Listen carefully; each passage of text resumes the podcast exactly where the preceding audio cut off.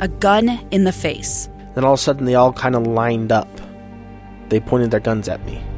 And this is the point where I thought, I'm going to die today. Started two years of horror for an American in Venezuela. They said, You need to give us your phone and get ready because you're coming with us. I'm Becky Bruce, and I spent a year researching and piecing together Josh and Tammy Holt's story about their ordeal in a notorious prison.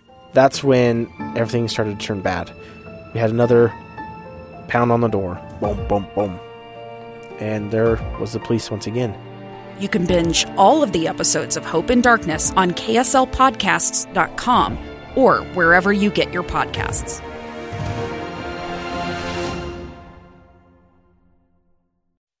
Inside Sources. Inside Sources with Boyd Matheson. We are just 71 days away from the midterm elections. I know some of you are counting it down already. It does seem that the winds have shifted a bit in favor of the Democrats in the last couple of weeks. Some legislative uh, wins for President Biden uh, going into the last uh, few weeks of August.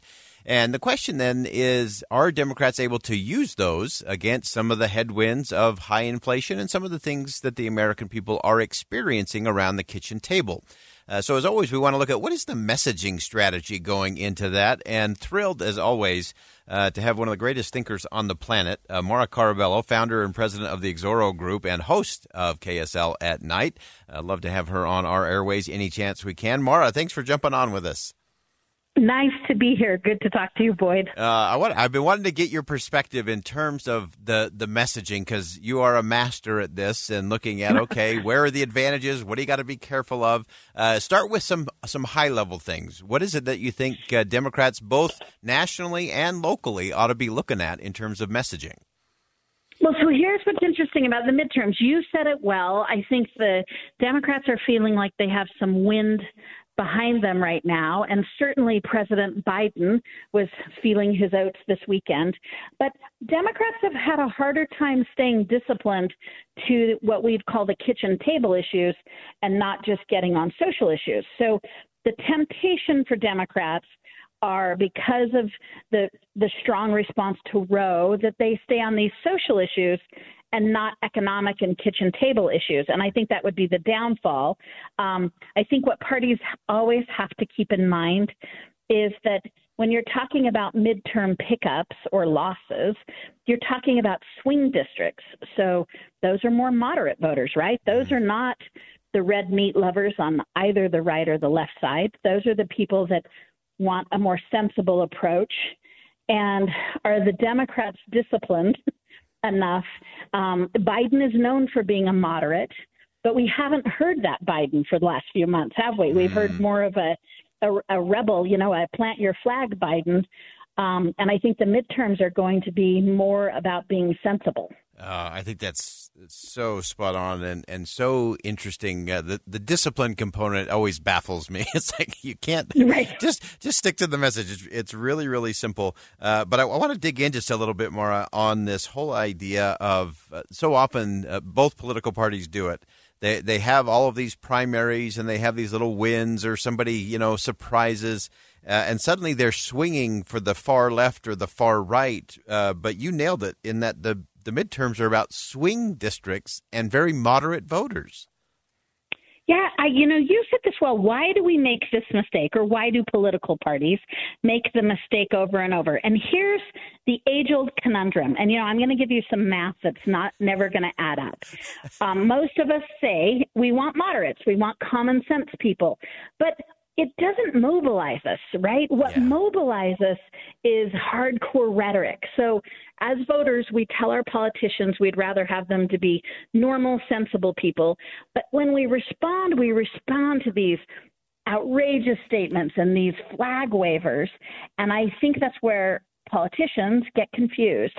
And I think that's when they start saying this extreme rhetoric because, for better or worse, it gets voters, and I would argue worse, it gets voters motivated and it, the, the belief is the conventional wisdom it would be that that gets them to the polls, right? These Yeah. Inflammatory issues, making stark contrasts, having a villain and a victor um, gets you to the poll. Yeah, and uh, I think that is a uh, we the people issue. It's we it's just like with our children. Mm-hmm. Don't reward bad behavior. Bad don't behavior. reward yes. bad behavior. Yes. Uh, and I think we even see it. Uh, the politicians tend to take it one step further. Uh, I was uh, I have told more than a few politicians as they stepped onto a stage in one of those big moments. No crowd surfing. Uh, you you alluded to it. They started playing to the base, uh, and often mm-hmm. that playing to the base. We even saw the president go a little bit at a fundraiser, uh, a little bit of crowd surfing going on in, in terms of For who sure. the villain is. For sure. And you know, the other interesting thing so we have a moment in time I just want to point out, particularly, Boyd, for people like you and I who are watching this all the time. Uh, there was a poll, a national poll that came out last week that's been getting a lot of coverage from NBC, but they've been doing these polls every two and three months. One thing I'll say that surprised me to watch for the midterms is the top few issues tend to be really consistent. They tend to be about the economy or versions of the economy and healthcare. Well, this last poll showed that the top issue for many voters was this um, threat to democracy. And what's so interesting is the threat to democracy has both a left narrative and a right narrative. So you're not quite sure which threat people were responding to, but it does make it, it does show how volatile the political winds are and how, Yeah. you know the winds that are sailing and how it's an unusual time to be in a midterm. Yeah, it's so interesting, and uh, I, I'm so glad you raised that because there were some interesting numbers out this morning.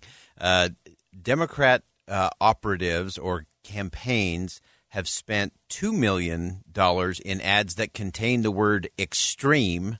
When referring to their Republican opponent, Republican entities and campaigns have spent about one, one and a half million using extreme when talking about their Democratic opponent. Uh, so, are we caught in the extreme of extremes? And what is the message that could actually break through all of that in this midterm? It is the extreme of extremes. So here's, and you said this, I'm going to, this bears repeating. The power is in the voter. The messaging will be that which we decide. So right now we have a critical test of are we going to gravitate towards the politicians who are saying extreme and name calling and choosing? Are we going to gravitate towards people who are outlining change and policies that we think will improve the lives of our family members? And I think right now, to be honest, the rhetoric is going to win the day. The other intriguing thing that I would like to know from our Republicans listening is that you saw on Joe Biden last week, his speech. He's doing something I'm seeing more and more from Democrats, which is differentiating between what they would call MAGA Republicans and what they would call mainstream Republicans. Um, it'll be interesting if the Democrats are are successful at all in um, making two Republican parties, if you will. Yeah, that is a fascinating discussion. I'm going to have you come back to have that one because I do think there are interesting divisions, uh, and that even within those parties, uh, the opponents are trying to divide the parties within the parties. It, it's getting very complicated sure. that way. But uh, that For whole sure. that whole idea of one kind of a Republican versus another, one kind of I think the way someone framed it on the Democrats, it, it's not crazy Democrat, not not Green Mm-hmm. New Deal crazy. You know, it's just normal. It's it's Joe Biden normal. You know, uh, so I It's think those kind, crazy. yeah, those kind of pejoratives on both sides are going to be really interesting, and to see what that does with that. Uh, go back to right where you started, Mara, with that movable middle, with those. Uh, will they be animated enough to show up? Uh, and will anyone give them a vision of what they're for when it comes to policy uh, and the future, as opposed to just what they're running against in terms of their their opponent? Uh, Mara Carabello, uh, one of the great thinkers in the state of Utah, founder and president of the Exoro Group, one of the great hosts of KSL at night. If you haven't checked that out, to check that out, some great dialogue happening there on KSL as well. Mara, thanks for joining us today. Thanks for including me. All right. Uh, love to have Mara on the program. She is a truly a great, great thinker. Uh, we're going to step aside for bottom of the hour news. We're going to stay with the question and the conversation when we come back. Jason Perry from the Hinckley Institute of Politics is going to join us, give us his take in terms of the messaging rolling into the midterm. Stay with us on KSL News Radio. A gun in the face. Then all of a sudden, they all kind of lined up. They pointed their guns at me. And this is the point where I thought, I'm going to die today. Started two years of horror for an American in Venezuela.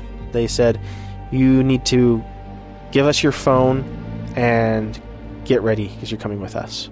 I'm Becky Bruce, and I spent a year researching and piecing together Josh and Tammy Holt's story about their ordeal in a notorious prison. That's when everything started to turn bad. We had another pound on the door. Boom, boom, boom. And there was the police once again. You can binge all of the episodes of Hope in Darkness on KSLPodcasts.com or wherever you get your podcasts.